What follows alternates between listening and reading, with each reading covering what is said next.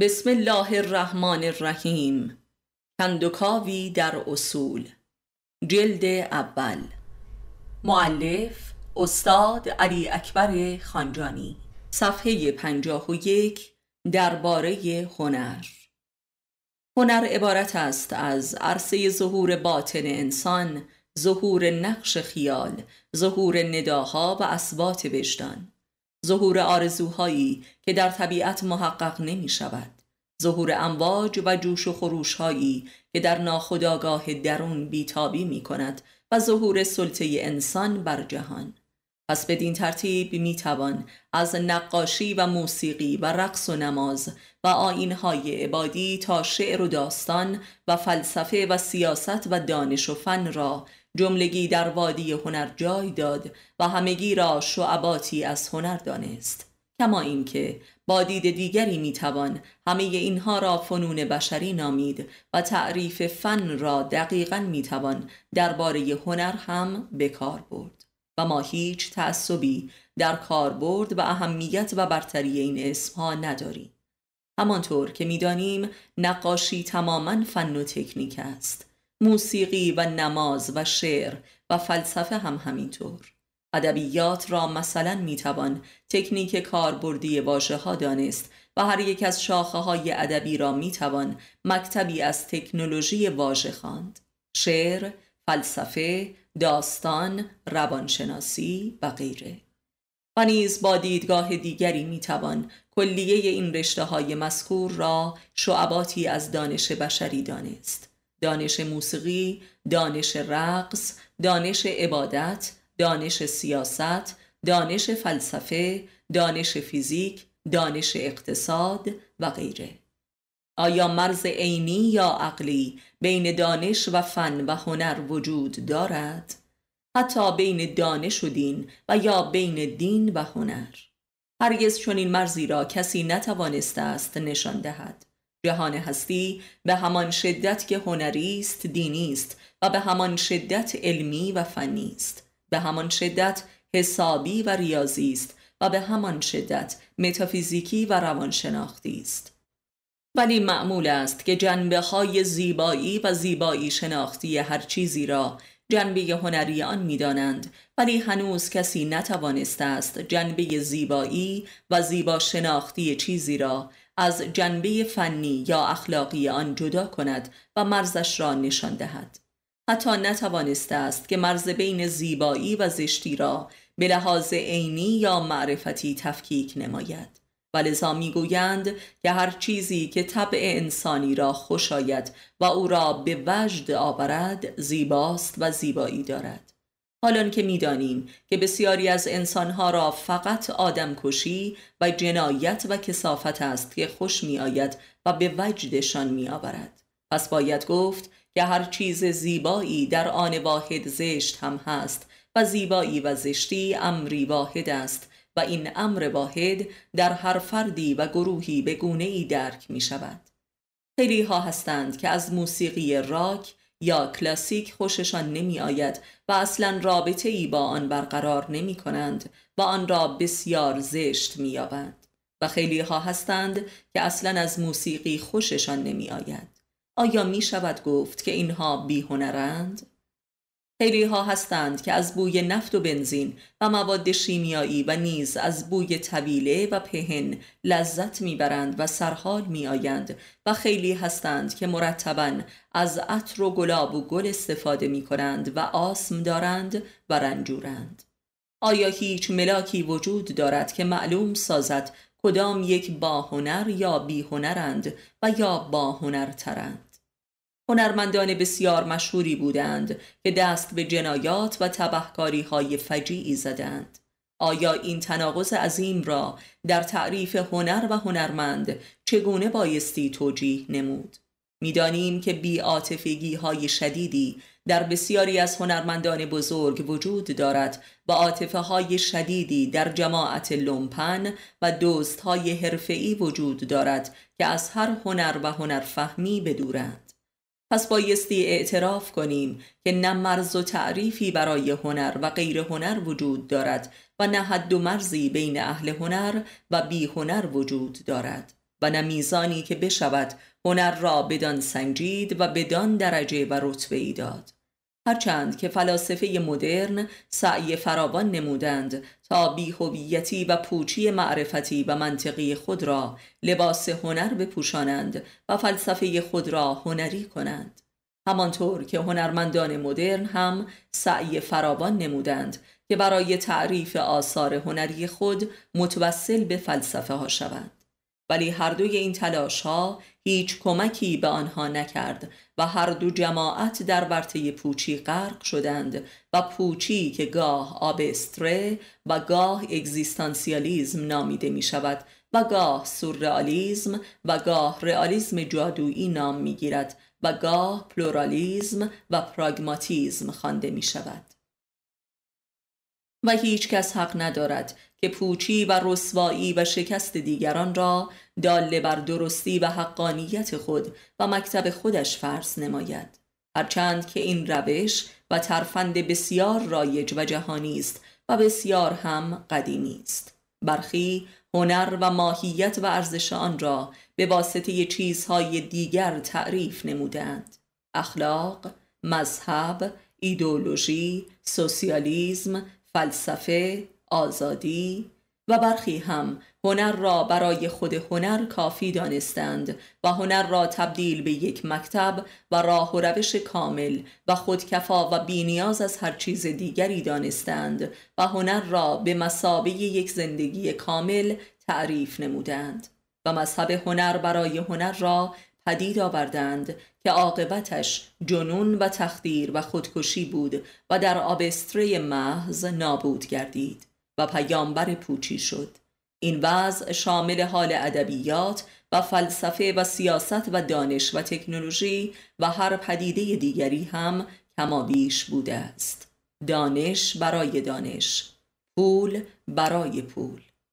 و قرنها هم این مکتب شامل حال مسیحیت در قرون وسطا بود که می‌توان آن را کلیسا برای کلیسا یا مذهب برای مذهب نامید و امروزه مکتب سینما برای سینما از فعالترین مکاتب است که کلیه موضوعات مذکور را یک جا در بر دارد و بیانگر جامع مکتب هر چیزی برای خودش می باشد.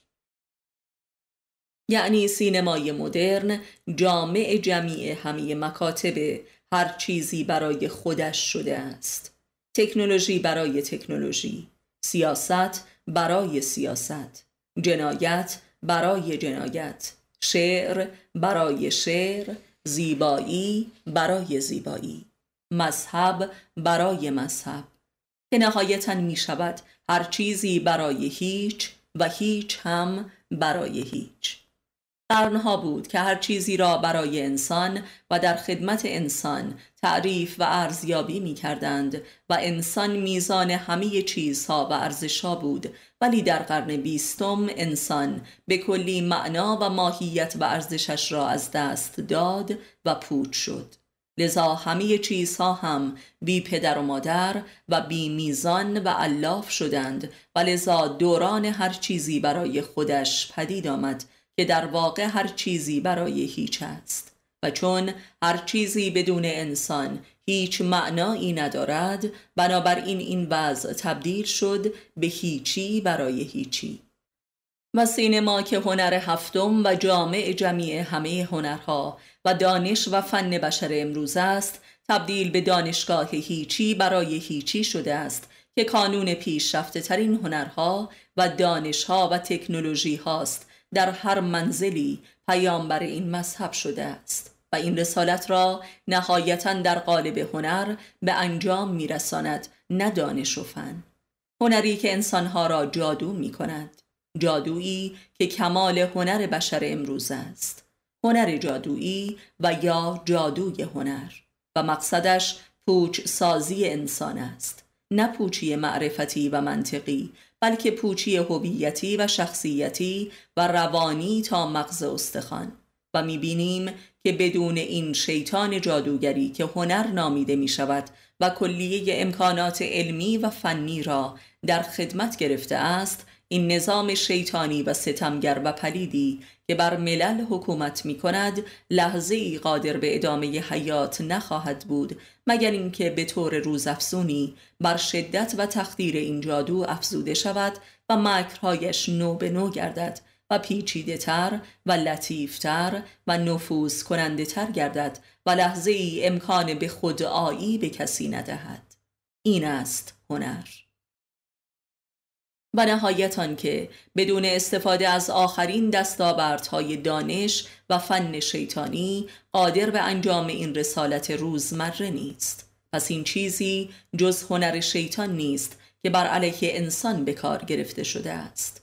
پس آنچه که هنر نامیده می شود طبع و اندیشه و فعل بشر را لطیف و رقیق و زیبا نمی کند بلکه مکارتر و زیرکتر و شیطانیتر می کند تا بتواند با پنبه سر ببرد و با هروئین قتل عام کند و با موسیقی به فساد بکشد و با سینما واقعیت را بپوشاند و وهم و مکر و دسیسه را عین واقعیت نشان دهد و با فلسفه حقیقت بخشد و با رمان قداست دهد.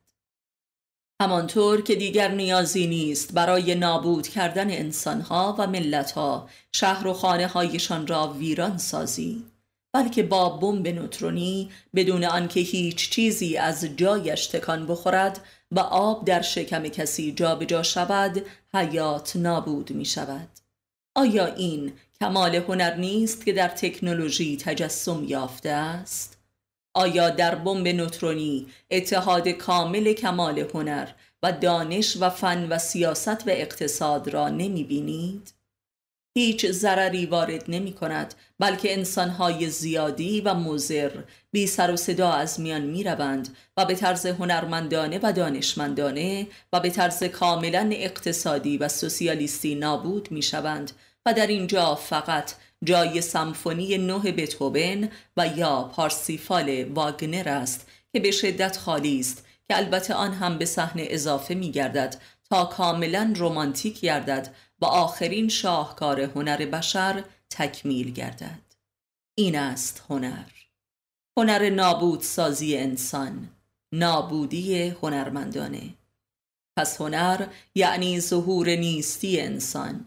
چرا که انسان از عدم است. پس هنر یعنی رجعت به خیشتن خیش و در این رجعت است که نابودی انسان بر خودش آرز می شود از بطن خودش.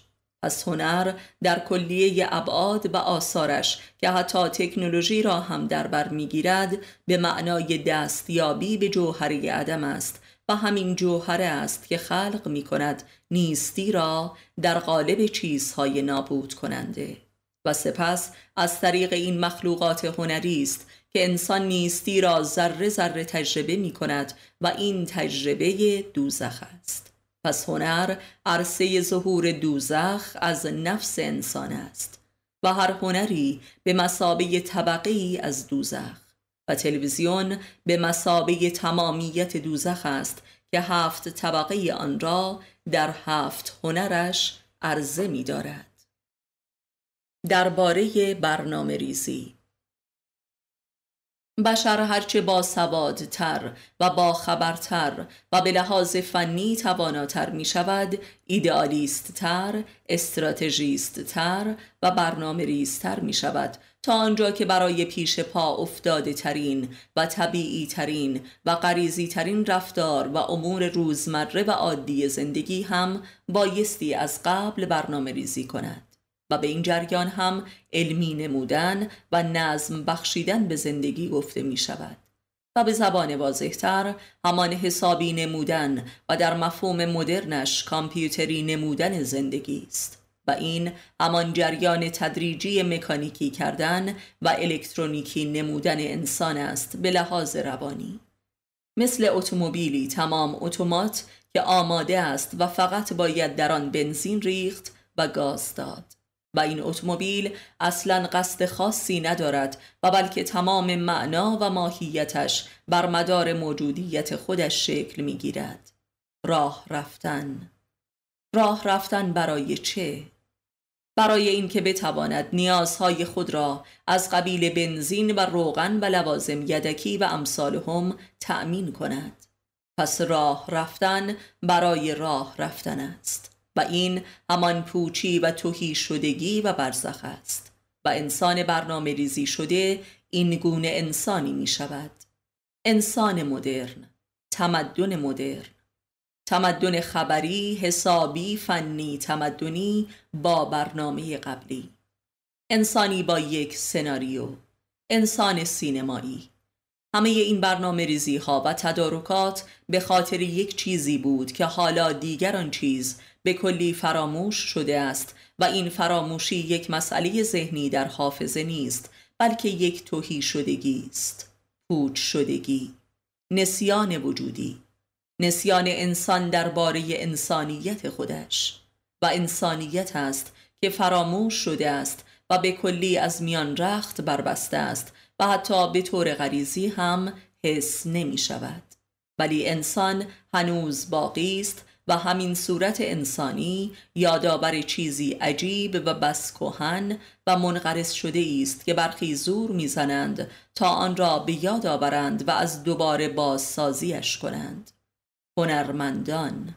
فلزا می بینیم که کل بشریت مدرن امروز یک صحنه همه جانبه تئاتر است که در آن هر فرد و گروهی با سناریویی مشغول ایفای نقش است. نقش های عاطفی، سیاسی، اقتصادی، علمی، دینی، فلسفی. پس می‌بینیم که هر کسی در هر شرایطی به تدریج تبدیل به یک بازیگر می شود یک هنرمند. جذابیت خارق العاده و روزافزون هنر سینما و تلویزیون از همین روست. امروز حتی رهبران بسیار جدی حکومت ها نیز بسیار آرزو می کنند که یک فیلم رسمی بازی کنند. هنرپیشگی مطلوب ترین حرفه ها شده است و این تلاشی برای به یاد آوردن همان چیزی است که به کلی از میان وجود انسان رخت بربسته است. آنگاه که امکان رسیدن به چیزی فراهم می شود آن چیز دیگر وجود ندارد آن چیز در جریان برنامه ریزی و تدارکات به تدریج از بین می رود و پوچ می گردد ولی یادش به طرز حیرت آوری در برای ذهن و به صورت یک نقطه فرضی در ماورای وجود سوسو می‌زند. فقط یک نشانه است که اصلا خوانده و فهمیده نمی شود. یک سر مگو و مخان گویین که از وادی فیزیک به جهان متافیزیک پرواز کرده است و گاه در عالم خواب نزدیک شده و لمس می شود و باز از دسترس انسان می گریزد. از وادی برنامه ریزی می گریزد. از انسان مستمرا فاصله می گیرد و انسان را به طرز سهرامیزی به سوی خود می خاند و باز دورتر می شود. برنامه ریزی کردن به نیت تصرف و تسریع در زمان است. به قصد هرچه زودتر به مقصد مورد نظر رسیدن. ولی تجربه عمومی بشر نشان می دهد که نه تنها چنین تصرف و سرعتی ممکن نمی شود بلکه آن مقصد مورد نظر به ناگاه برای همیشه از نظر نابود می گردد و برای همیشه دست نایافتنی می شود آدمی زمان را جز در حس خاطرات گذشته و برآورده کردن آرزوهایی در آینده درک نمی کند. پس بدین ترتیب در وادی برنامه ریزی کردن که در واقع زمان را برنامه ریزی کردن است زمان نابود می شود. و از این روست که نتیجه نهایی از این برنامه ریزی ها حس پوچی و نابودی و از دست رفتگی است. زیرا این خود انسان است که نابود شده است. برای اینکه انسان در حس زمان آینده است که احساس حیات و هستی می کند نه در حس زمان گذشته. احساسی که نسبت به زمان گذشته به آدمی القا می شود تماما مرگاور و حسرتزا می باشد و آدمی در حس زمان گذشته فقط مرگ و نیستی را درک می کند. پس در جریان برنامه ریزی زمان آینده در حس و اندیشه بشری می میرد و لذا پوچی و نیستی بر وجود مستولی می گردد و افسردگی و بیماری و تباهی رخ می نماید که آنارشیسم و فاشیسم و جنایت و فساد از نتایج عملی این واقع است از این روست که علی علیه السلام آتی اندیشی را کانون فساد می‌خواند. آدمی در حین ایدئال پروری و برنامه ریزی شدیدترین احساس حیات و هستی و رضایت از خیشتن را تجربه می کند و در این تجربه شدید است که آن واقعی پوچی و ناکامی و نیستی آغاز می شود و شکست برنامه ها این واقع را تکمیل می کند. پس انسان عاقل آن است که دیگر پا را از آن تجربه شدید فراتر نگذارد. یعنی به دنبال اجرای برنامه نرود و برنامه را در همان ذهن خود تمام شده بداند و ختم کند. ذهن آدمی طبعا ایدئال پرور و آرمانساز و برنامه ریز است و انسان عاقلان است که این عمل و خلاقیت ذهن را در خود ذهن تمام و کامل کند و به دنبال آن چیزی که به قول قرآن هوای نفس است نرود که جز پوچی و رسوایی و بدبختی نصیبش نمی شود. انسان عاقل که بر ذهن خود احاطه دارد هرگز به دنبال اندیشه های خود نمی رود و حتی نابترین محصولات اندیشه را نیز در خود ذهن نگاه می دارد و مراقبت می کند تا تبدیل به چیزی نابتر شود و حقیقتش آشکار گردد. انسان عاقل اندیشه های ناب خود را تحویل دل خود می دهد و نه تحویل گل. اندیشه چون به گل نشیند تعفنش جهانی را مسموم می کند و مرگاور است. آدمی در وادی اندیشه و خیال می تواند به چیزی بسیار فراتر و نابتر از آرمانهای بیرونی خود برسد و حتی آرمانهای مطلق بیرونی خود را فقط می تواند در ذهن خود پدید آورد و بی هیچ زجر با آن به کام برسد و از آن بگذرد. بزرگترین خاصیت و برکت انسانی ذهن همین امر است که انسان را از گل نیاز می کند هر ایده و آرمان و برنامه ای که در حریم ذهن به اندازه کافی پرورده شود و کامل گردد هرگز به بیرون نمی آید و عمر انسان را برباد نمی دهد زیرا ایده و آرمان کاملان است که انسان را به کمال می رساند و کمال انسان نیز همان بینیازی انسان از گل و عالم بیرون است. لذا ایده کامل در خود ذهن به انجام می رسد و نتایج خود را به انسان می دهد و در شخصیت او القا می کند و او را تعالی می بخشد. فقط ایده ای ناکامل است که به بیرون می آید و لذا ناکام و بدبخت کننده است. انسان فقط می تواند ذهن خود را طراحی و برنامه ریزی کند و نه واقعیت بیرونی را. واقعیت بیرونی فقط این رسالت را دارد که برنامه های ذهن را باطل سازد و رسالت نهایی ذهن این است که تسلیم واقعیت بیرونی شود درباره بیان حرف زدن چیست؟ کلمات و جملات چیستند؟ آدمی چه مواقعی حرف می‌زند و از حرف زدنش چه منظور نهایی دارد؟ آنگاه که می‌خواهی سخن بگویی اگر خموش بمانی چه اتفاقی در درونت رخ می‌دهد؟ آنگاه که نیاز به حرف زدن داری اگر هم مخاطبی نیابی با خودت در ذهن و یا حتی با زبانت سخن می‌گویی و خودت را مخاطب می‌سازی. در خواب و بیداری بلا وقفه در حال سخن گفتن هستی با کسی که گاه خودت هستی گاه دیگران و گاه خدا و گاه هم اصلا نمیدانی که با چه کسی سخن می‌گویی. اینقدر که خود سخن گفتن مهم است مخاطب مهم نیست و اصلا مهم نیست که کسی هم حرف تو را بفهمد یا تصدیق کند. حتی خودت. آیا هرگز در درون و برون ساکت می‌شوی؟ آیا هرگز گوش دادن هم میدانی؟ اکثر آدم ها حتی در حالی که ظاهرا به دیگران گوش می دهند نیز باطنا در حال سخن گفتن هستند و اصلا گوش نمی دهند و توان گوش دادن ندارند. گوش دادن کاری عظیم و واقعی کمیاب است. گوش دادن همانا سکوت است. سکوت ذهن انفعال و قرار ذهن. پذیرش ذهن.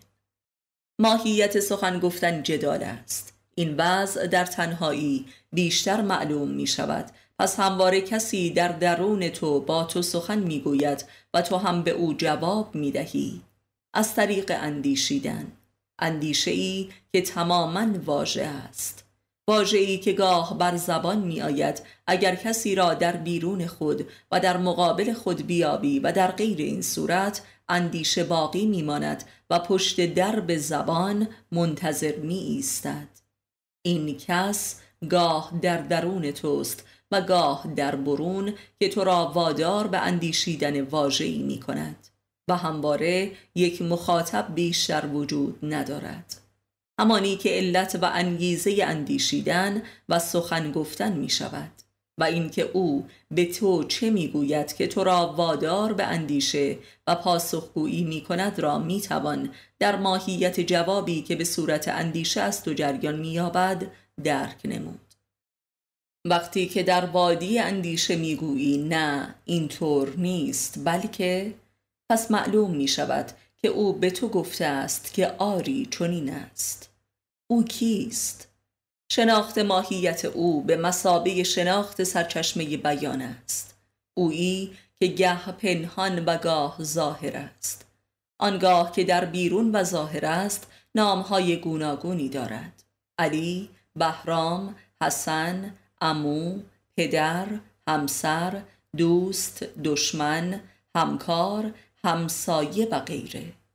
تو ولی آنگاه که در درون است یکیست و بینام است. و سکوت به معنای موافقت من با اوست. از این مقدمی که بگذریم باز می‌رسیم به اصل مطلب. حرف زدن چیست؟ وقتی می‌گوییم که فلان چیز چیست منظورمان این است که فلان چیز همان فلان چیز نیست بلکه چیز دیگری است. بهمان.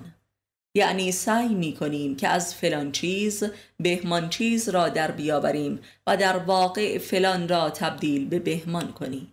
حرف زدن در اندیشه و کلام هر دو همین کار تبدیل فلان به بهمان را انجام می دهد پس سخن گفتن همان جریان تبدیل چیزها به همدیگر است. تبدیل واژه ها به یکدیگر. خلافت واژه ها معانی. چیزها و نهایتا همان جریان خلافت من بر جای اوست. هر کجا که من با او در موافقت کامل باشد خموشی و مشاهده محض است و به میزانی که جدال بین من و او شروع می شود اندیشه و کلام برمیخیزد و رابطه طوفانی می شود و گرد و غبار تولید می کند گرد و غباری که همان اندیشه واژه‌ای است. از این روست که ماهیت اندیشه و کلام را دیالکتیکی دانستند یعنی جدلی. جدل انسان با اویی که در واقع خود خود انسان می باشد جدال انسان با خودش که گاه به بیرون درج می کند و به صورت مباحثه با دیگران در می آید دیگرانی که بر جای او قرار گرفتهاند. بر جای خود خودم. اویی که در بیرون مخاطب قرار می گیرد تو می شود مباحثه بین من و تو. ولی این هر سه یکی است انسان هرگز نمی تواند واژه نوینی خلق کند زیرا اصولا خالق نیست. بلکه واجه های موجود را به هم تبدیل و تعویز می کند وقتی می گوییم که X یعنی Y Y قبلا هم وجود داشته است و حالا بر جای X قرار گرفته است و به جای X انجام وظیفه می کند در اندیشه من. و از این پس هرگاه که X را پیدا نکردم و یا رضایت بخش نیافتم بلاخ فاصله سراغ ایگرگ می روم زیرا ایگرگ به مسابه ولیعهد و جانشین X شده است. این همان جریان معنا کردن است. پس سخن گفتن به لحاظی جریان یافتن مترادفات است و متضادها و پس می توان گفت که سخن گفتن کاری جز دستبندی کلمات ندارد. دستبندی دو قطب متضاد. پس در واقع سخن گفتن و اندیشه کردن به معنای ایجاد تفرقه و تضاد بین واژه ها و چیزهاست. جنگ واژه ها جنگی که باعث و بانی همه جنگ های بیرونی می باشد و می بینیم که دستبندی کلمات عملا در بیرون منجر می شود به دستبندی افراد و گروه ها در صفوف مخالف. واژه ها، چیزها و آدم های خوب در یک طرف و بد هم در طرف مقابلش. پس هر جنگی حاصل اندیشه واژه‌ای و سخن است و نیز هر جنگی با نوع دیگری از اندیشه واژه‌ای و سخن یعنی مذاکره ختم شده و صلح برقرار می شود و می بینی که به ناگاه واجه های متضاد مترادف می شوند و در یک صف قرار می گیرند و صف بندی ها به کلی تغییر می کند. آنچه هم که علم و ادبیات نامیده می شود محصول همین جریان است و نیز مذهب و آداب و اعتقادات و سنت ها نیز محصول مزمن همین واقعه می باشد اینها همه شعبات اندیشه واژه‌ای هستند در درجات گوناگون و در مراحل گوناگون ظهور و بروزش. زیرا اندیشه واژه‌ای یعنی اندیشه‌ای که میل به ظهور دارد و مرکب ظهور و خروجش همان واژه ها هستند. بیان در ریشه لغت عرب به معنای آشکار کردن، شکافتن و دونیمه کردن است. و ما تا اینجا به ماهیت عینی این معنا رسیده ایم که منجر به جدال و دستبندی می شود. یعنی اندیشه واژه‌ای به معنای شکافتن و دونیمه کردن چیز هاست و از این طریق است که گویی چیزی عیان می شود در بیان. ولی در وادی بیان فقط خلع بین انسان و جهان است که آشکار می شود نیستی نیهیلیزم. و اما سخن چه چیزی را جستجو می کند می یابد می شکافد و عیان می سازد ماده اولیه کار سخن چیست؟ مسلما چیزی جز جهان هستی بیرون و حیات و وجود عینی عالم و آدم نیست. ماده ماده خام و اولیه مورد نیاز اندیشه و بیان همان ماده است. اندیشه واژه‌ای که کارخانه سخن است ماده را شکار می کند و می شکافد و آن را تبدیل به یک واژه دوقلو می نماید که به تدریج این واژه دوقلو از هم جدا شده و با هم در جدال قرار می گیرند و دو معنای متضاد را تدایی می کنند خوب و بد درست و نادرست. مفید و مزر و این همان جریان تبدیل ماده به معناست. و اما ابزار شکاری که در نزد ذهن است چیست؟ خود واژه، اسمها، کلمات. هر اسمی که از چیزی به ما در دوران کودکی آموخته شده است یک سرنخ از آن چیز است از آن ماده. این همان ابزار شکار است. آن سرنخ را می کشیم و بر خود وارد می نماییم و در ذهن خودان را می شکافیم و دو شق نموده و تبدیل به دو معنای متضاد می نماییم دو واژه متضاد دو صفت و انگیزه متضاد دو رابطه متضاد و به همین دلیل است که از هر چیزی یا کسی به همان شدت که بیزاریم جذبش می شویم. هر چیزی به همان شدت که مفید و درست و بر حق می نماید مزر و نادرست می نماید و بسته به این دارد که تا کجای عمق مغز آن چیز را در ذهن خود شکاف داده باشیم. این شکاف اگر درست از مغز و مرکز آن چیز پدید آمده باشد آن چیز به اشد دو قلوی ممکن تبدیل می شود و تبدیل به دو معنای بقایت متضاد می گردد خدا و شیطان مرگ و زندگی. بود و نبود. انسان نیز خود یک چیز است یک موجود یک ماده خام اولیه. منتها ماده که می‌تواند سایر ماده ها را بشکافد و به مصرف برساند و این از طبع سخنگویی و نطق اوست. سایر حیوانات نیز در حد استعداد سخنگویی خود می توانند شکافنده ماده باشند و آن را به مصرف برسانند. عالم جمادی که در خموشی کامل است و سخن نمی‌گوید اساسی ترین ماده است که شکافته می شود و به مصرف سخنگویان می رسد عالم حیات عالم نطق است در سلسله مراتب. و انسان ناطق ترین موجود زنده است. و لذا شکافنده ترین و مصرف کننده ترین موجود است و نیز جدلی ترین موجود و جنگ جودترین موجود. و همه این صفات امری واحد است. هر حیوانی که کمتر حرف می‌زند کمتر صدا تولید می کند مصرف کمتری هم دارد.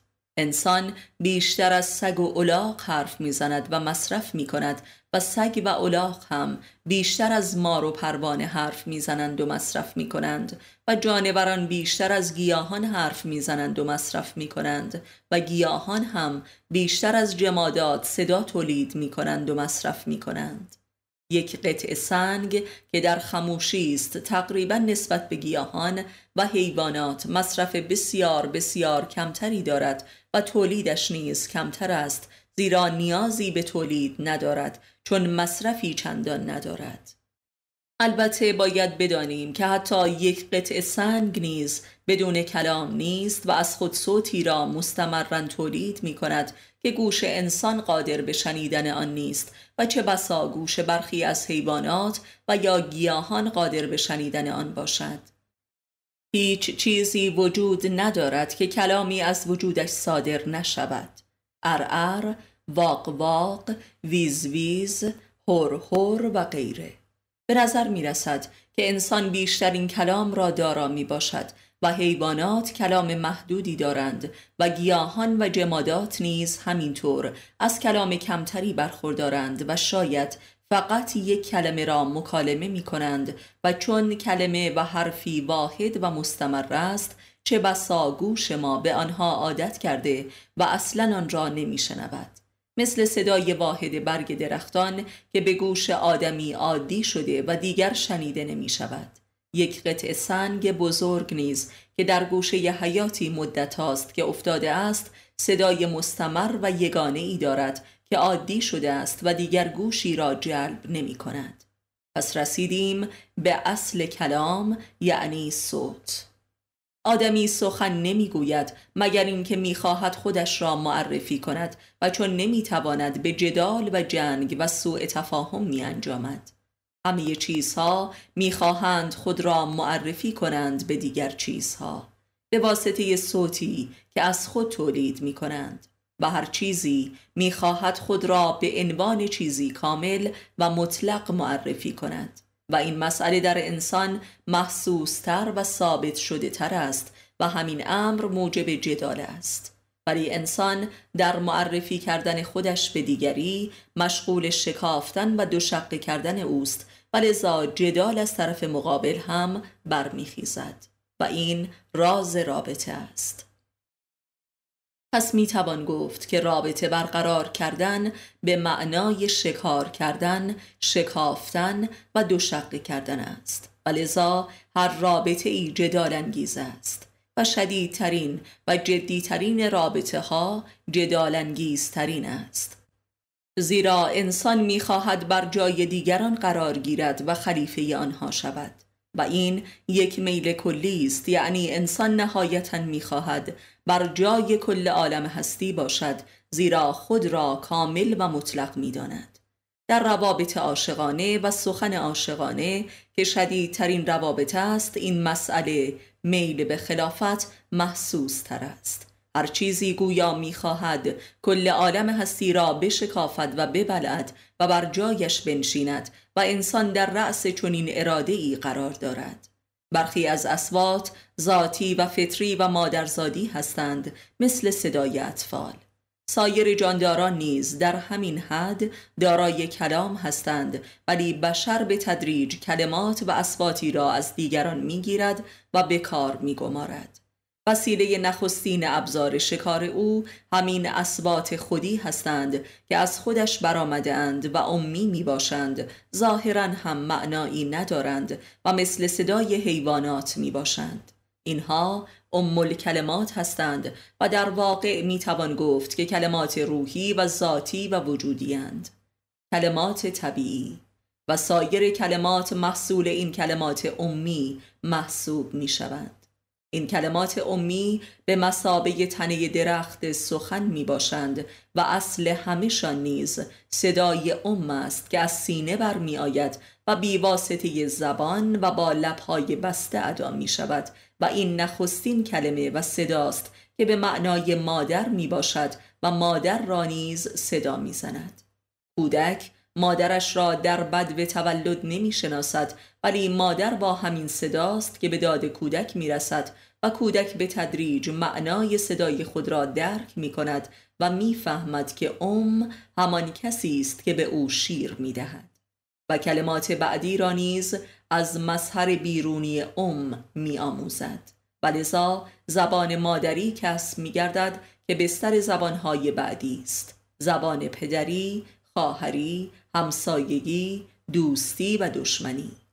می‌دانیم که در میان عارفان هندو واژه ام به مسابه اسم اعظم و راز رابطه انسان با مرکز عالم هستی یا خدا می باشد و کلمه ای به قایت مقدس تلقی می شود مثل کلمه هو در عرفان اسلامی که هو نیز از لفظهای طبیعی بشر است و به خودی خود معنایی ندارد و آدمی در هر بازدمی این لفظ را از سینه تولید می کند پس هو نیز ماهیتا امی است و بدون زبان و با دهان بسته نیز ادا می شود و صدایش از بینی شنیده می گردد. بنابراین نخستین الفاظ و کلامی که از انسان صادر می شود هیچ چیزی را در بیرون مد نظر ندارد و چیز خاصی را مخاطب قرار نمی دهد بلکه آن چیز به تدریج پیدایش می شود. و از طریق نخستین چیزهایی که در وادی ایده و اراده پیدا می شوند سایر واژه ها پدید می آیند از طریق تصرف و شکافتن و دوشقه کردن. و اندیشه نیز از همین نخستین شکافتن در ذهن آغاز می شود و به حرکت در می آید جدل جدالی که نطفه آگاهی ذهن هم محسوب می شود و ارادی ذهنی را پدید می آورد و خواستن و نخواستن را موجب می گردد. پس نخستین کلمه که منشه سایر کلمات می شود از ذات انسان است که برمی آید و خالق سایر واژه ها می شود. نخستین واژه یا لفظ به بیرون پرتاب می شود و مثل تیری در تاریکی است که به چیزی اصابت می کند و آن را می شکافد و نخستین معنا و صفت دوقلو پدید می آید تزاد تزادی که محرک اندیشه می باشد و جوهری سخن است. سخن آگاهانه پس آن نخستین الفاظ که ذاتی است به تدریج و به طرز حیرت آوری شعن نزول خود را مییابد و انسان به تدریج با جهان بیرون آشنا می شود و هر چیزی در بیرون اسم و صفتی مییابد و جهان واژه‌ای می شود و اما واژه ها در وادی سواد و کتاب و بر روی کاغذ چه پدیده ای هستند؟ می‌دانیم که نخستین کلماتی که نوشته شده است نقاشی اشیای برون بوده است. همانطور که کودک هم به همین گونه نوشتن را آغاز می کند. خطوط هیروگلیف این واقعیت را نشان می دهد.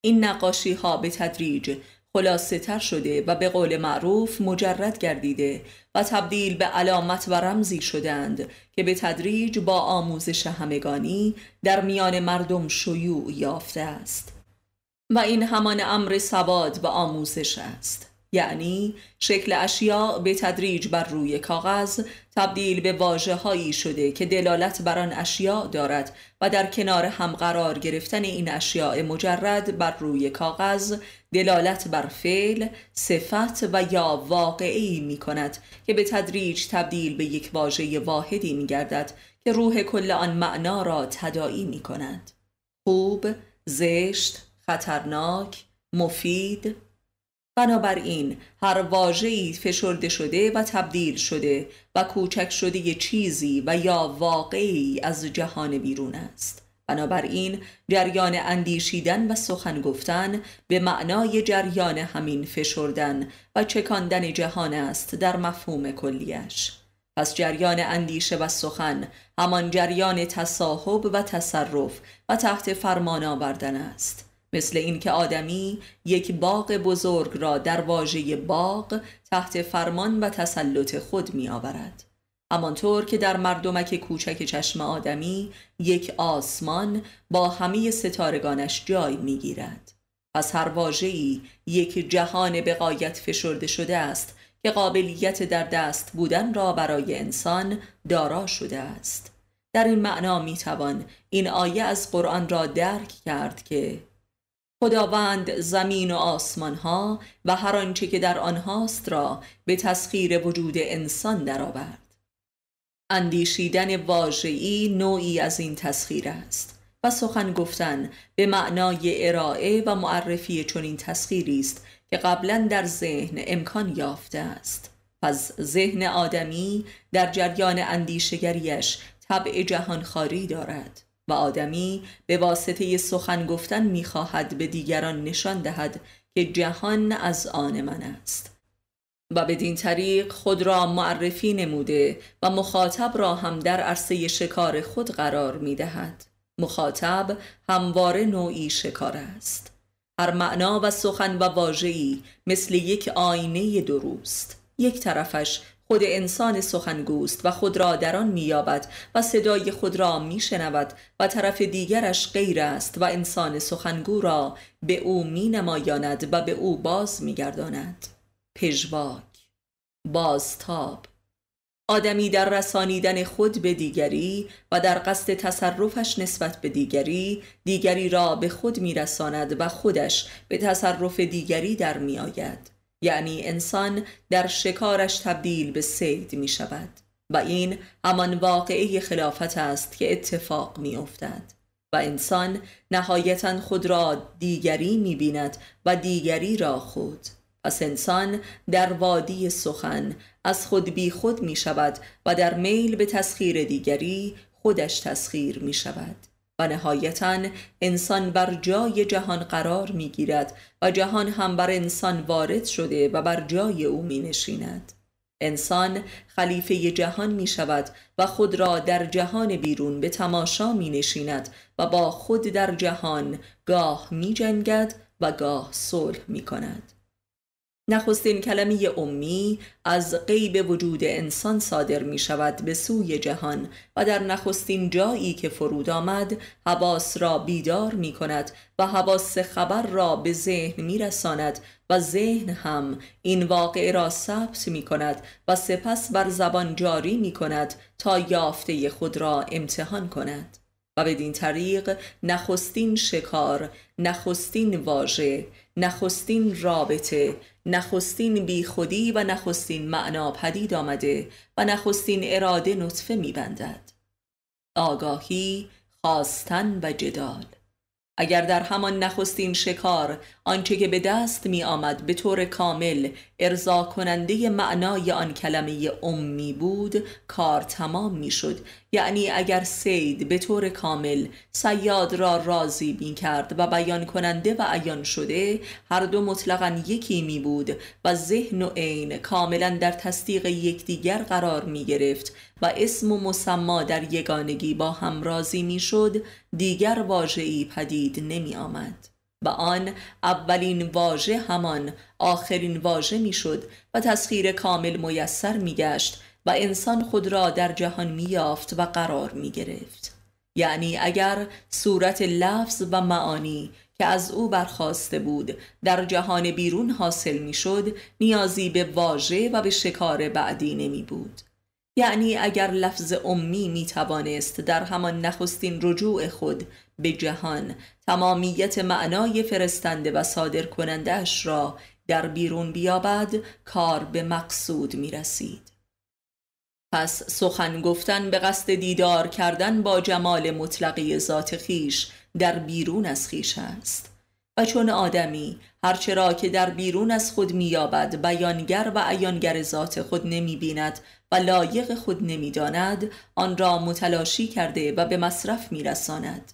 و آدمی تا جمال ذات خود را که مولد واژه است در بیرون نیابد هنوز جستجوگر و ویرانگر و حراف است و خاموش و راضی نمی شود و روز به روز حریستر و قحطی زده تر و سلطگرتر و ستمکارتر است و کل جهان همو را سیر نمی کند آدمی تا جمال او را که منشه سخن است و سخنگوی حقیقی است در بیرون نیابد راضی نمی شود.